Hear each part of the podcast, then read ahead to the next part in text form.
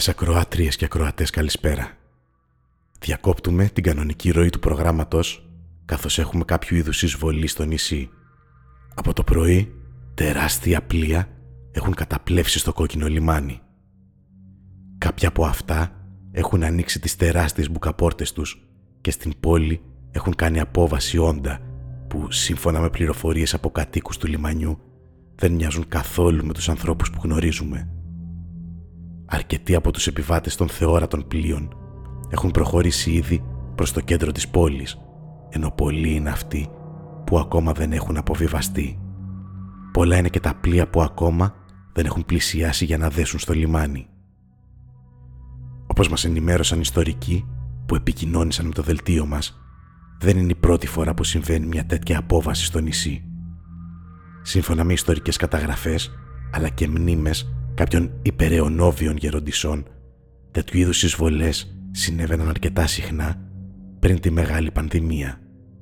Οι επιδρομές τότε μπορεί να συνέβαιναν ακόμα και σε ετήσια βάση και κάθε μία μπορεί να κρατούσε και έξι μήνες. Πολλοί από τους κατοίκους τότε έχασαν τη ζωή τους με πολύ μυστήριους τρόπους, ενώ πολύ περισσότεροι εξαφανίστηκαν. Κάποιοι μάλιστα από τους εξαφανισμένους λέγεται ότι επέστρεψαν χρόνια αργότερα με τα καράβια των εισβολέων. Τα χρόνια που η μεγάλη πανδημία έπληξε το νησί, οι εισβολείς σχεδόν μηδενίστηκαν. Ο φόβος του θανάτου, αλλά και η εικόνα εγκατάλειψης που επικρατούσε στην περιοχή τα δύσκολα χρόνια, κράτησαν μακριά τους εισβολείς. Μόνο ελάχιστοι έκαναν την εμφάνισή τους, κυρίως incognito. Μεταμφιεσμένοι σε κατοίκους του νησιού ή γειτονικών περιοχών. Κάποιοι τους αντιλήφθηκαν και υποστήριξαν πως πρόκειται για ανιχνευτές οι οποίοι είχαν σταλθεί για να αναφέρουν στους ανεταίρους τους την κατάσταση στο νησί. Ας μεταφερθούμε όμως στο κόκκινο λιμάνι και την ανταποκρίτριά μας, Ροδάνθη Γέρακα. Καλησπέρα από το κόκκινο λιμάνι. Η κατάσταση εδώ μοιάζει με άτυπο πολεμικό τοπίο. Το μόνο που λείπει είναι τα συμβατικά όπλα. Οι κάτοικοι της περιοχής που βρίσκονται εδώ είναι λιγοστοί και οι περισσότεροι σε μια κατάσταση αλοφροσύνη. Μια κατάσταση έκστασης και ζάλης.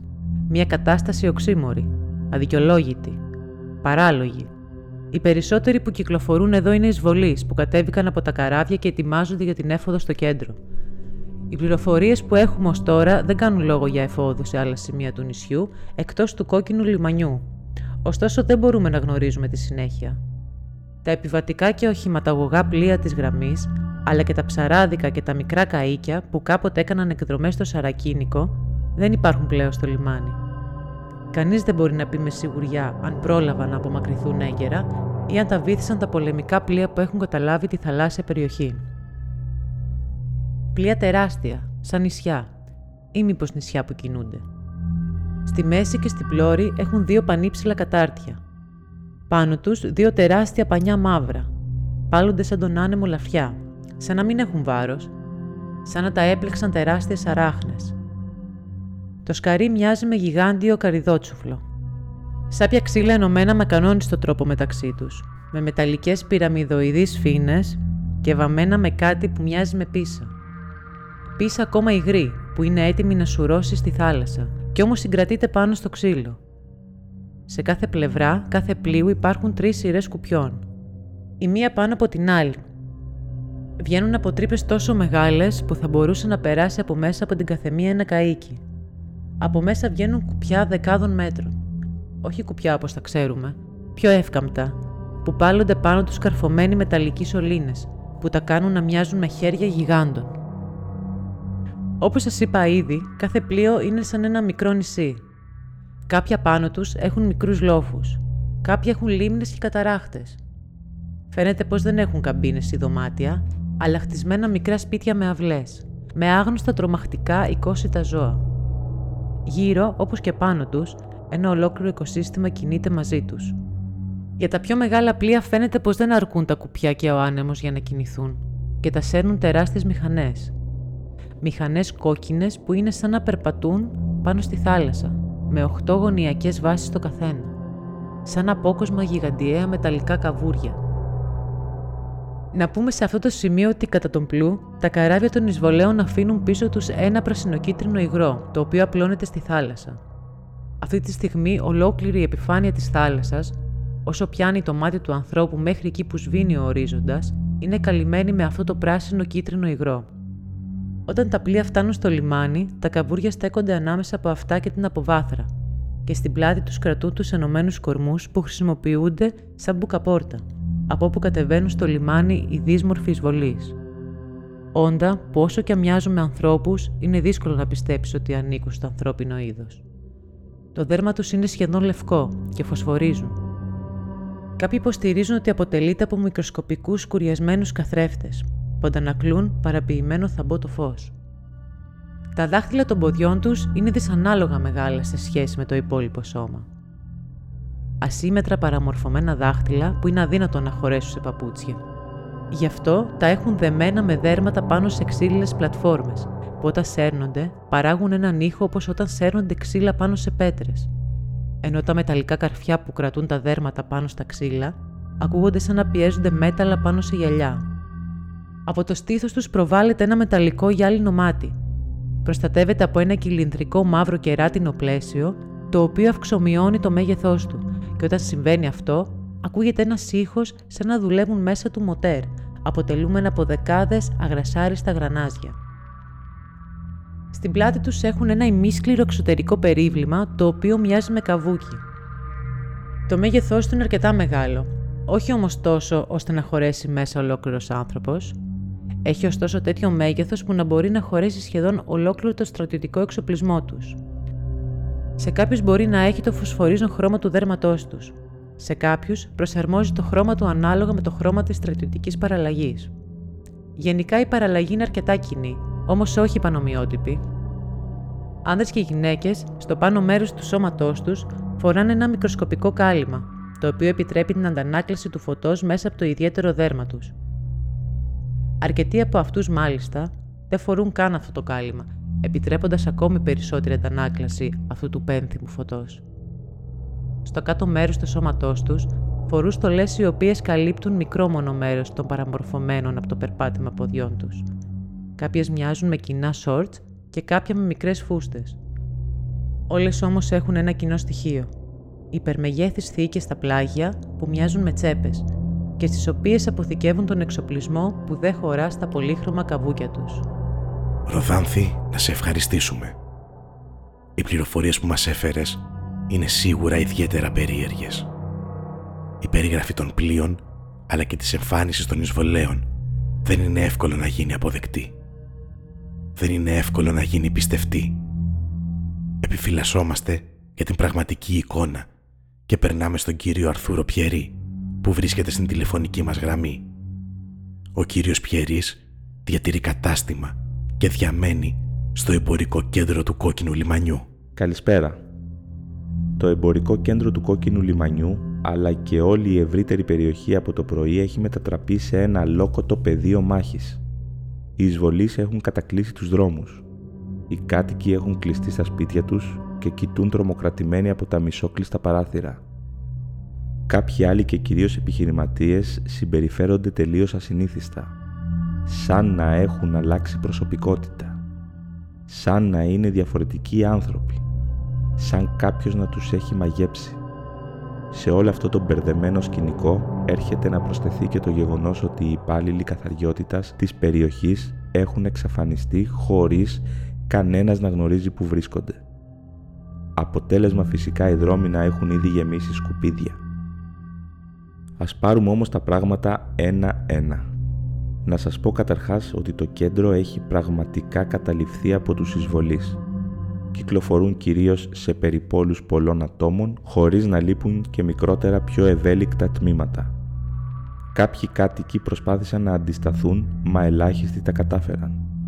Κάποιοι άλλοι αντίθετα δέχτηκαν ή αναγκάστηκαν να βοηθήσουν τους εισβολείς. Ειδικά οι κάτοικοι της συνοικίας του παλαιού υδραγωγείου με τους χαρακτηριστικούς ψηλόλιγνους λαιμούς τους και τα στρογγυλά σχεδόν επίπεδα κεφάλια τους έχουν αναλάβει να οδηγούν τους κατακτητές στους δρόμους και να τους δείχνουν τους πιθανούς τους στόχους.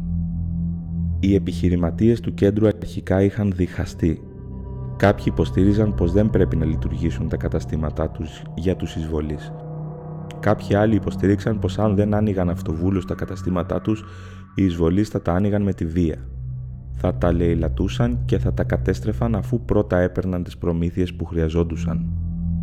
Τελικά επικράτησε η λογική του χρήματος. Τα περισσότερα καταστήματα άνοιξαν τις πόρτες τους κανονικά, ακολουθώντας το σκεπτικό «αντί να μας κλέψουν αυτοί θα τους εκμεταλλευτούμε εμείς» και αύξησαν τις τιμές στα προϊόντα τους. Τα πράγματα όμως δεν πήγαν όπως σχεδίαζαν.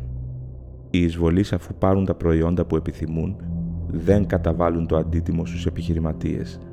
Ανταυτού τους χαρίζουν κάποια χαρτιά στραφτερά σαν το δέρμα τους σε μέγεθος χαρτονομίσματος. Κάποιοι τα παρομοίασαν με τα γυάλινα αστραφτερά ψεύτικα στολίδια που έδιναν οι αυτοαποκαλούμενοι πολιτισμένοι για να αρπάξουν τη γη και τον πλούτο των Ιθαγενών.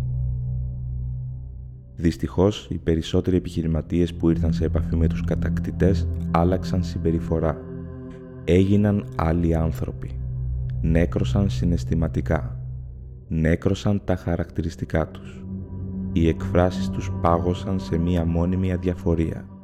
Οι κινήσεις τους πλέον απότομες. Γρήγορες, μηχανικές. Αντίθετες από την ψυχρή άβρα των προσώπων τους, σαν να κατευθύνονται από μία δύναμη άγνωστη σαν να τους κινεί ένας τεράστιος μαριονετίστας. Οι υπερονόβιες γερόντισες του λιμανιού θυμούνται πως το ίδιο συνέβαινε και στις προηγούμενες αποβάσεις, αυτές πριν τη μεγάλη πανδημία. Τότε είχαν ανακαλύψει πως όσοι είχαν αλλάξει είχαν έρθει σε επαφή με τα δώρα των εισβολέων. Πίστευαν και θεωρούν ότι το ίδιο συμβαίνει και τώρα, ότι τα χάρτινα φανταχτερά δώρα είναι ποτισμένα με κάποιο είδους φίλτρο, Φίλτρο ναρκωτική ουσία δηλητήριο που μετατρέπει τον άνθρωπο που θα τα ακουμπήσει σε ένα άβουλο υποχείριο. Οι ίδιες γερόντισες δίνουν μια πιθανή εξήγηση στην εξαφάνιση των υπαλλήλων στην καθαριότητα. Σύμφωνα με θολές μνήμες που ανασύρουν από ένα μυαλό που έχει καταγράψει πάνω από έναν αιώνα ιστορία σε αραχνιασμένες στιγμές ίδιες με το εναπομείναν τριχωτό της κεφαλής τους, οι υπάλληλοι στην καθαριότητα έχουν ένα σκοτεινό παρελθόν – ένα παρελθόν που δύσκολα ανακαλείται και ακόμα πιο δύσκολα ανακαλύπτεται. Ένα παρελθόν που καλύπτεται από την ομίχλη της νύχτας και τη σκόνη του δρόμου. Οι γερόντισες θυμούνται πως η ζωή και οι κινήσεις των υπαλλήλων στην καθαριότητα ήταν πάντοτε μυστήριες και υπόγειες. Κανείς δεν είναι σίγουρος για το τι οργάνωναν, τι έκαναν, ποιοι ήταν οι σκοποί και οι σκέψεις τους. Κανείς δεν κατάφερε να τους γνωρίσει καλύτερα, αν και μάλλον κανείς δεν το θέλησε κιόλας.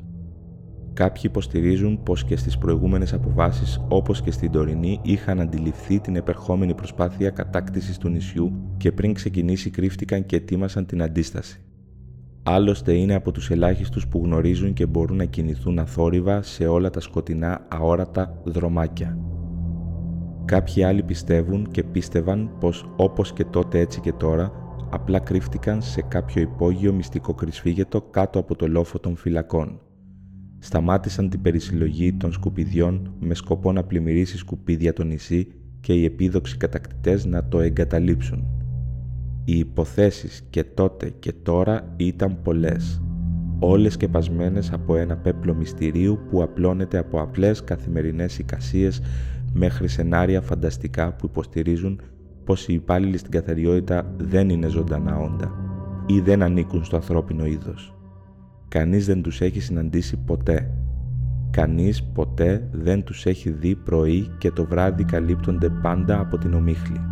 Κύριε Πιερή, κάπου εδώ πρέπει να σας διακόψω.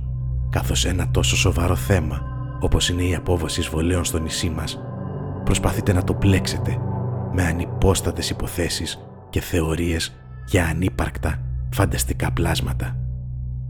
Κυρίες και κύριοι, το δελτίο μας θα παραμείνει στο κόκκινο λιμάνι για να σας μεταφέρει όλες τις εξελίξεις από την απόβαση, αλλά και μέχρι να βρεθεί αλήθεια. Μέχρι τότε διακόπτουμε το δελτίο μας και επιστρέφουμε στην κανονική ροή του προγραμματός σας. Για οποιοδήποτε νεότερο θα διακόψουμε ξανά και ελπίζουμε αύριο να ξημερώσει μια καλύτερη μέρα για όλους.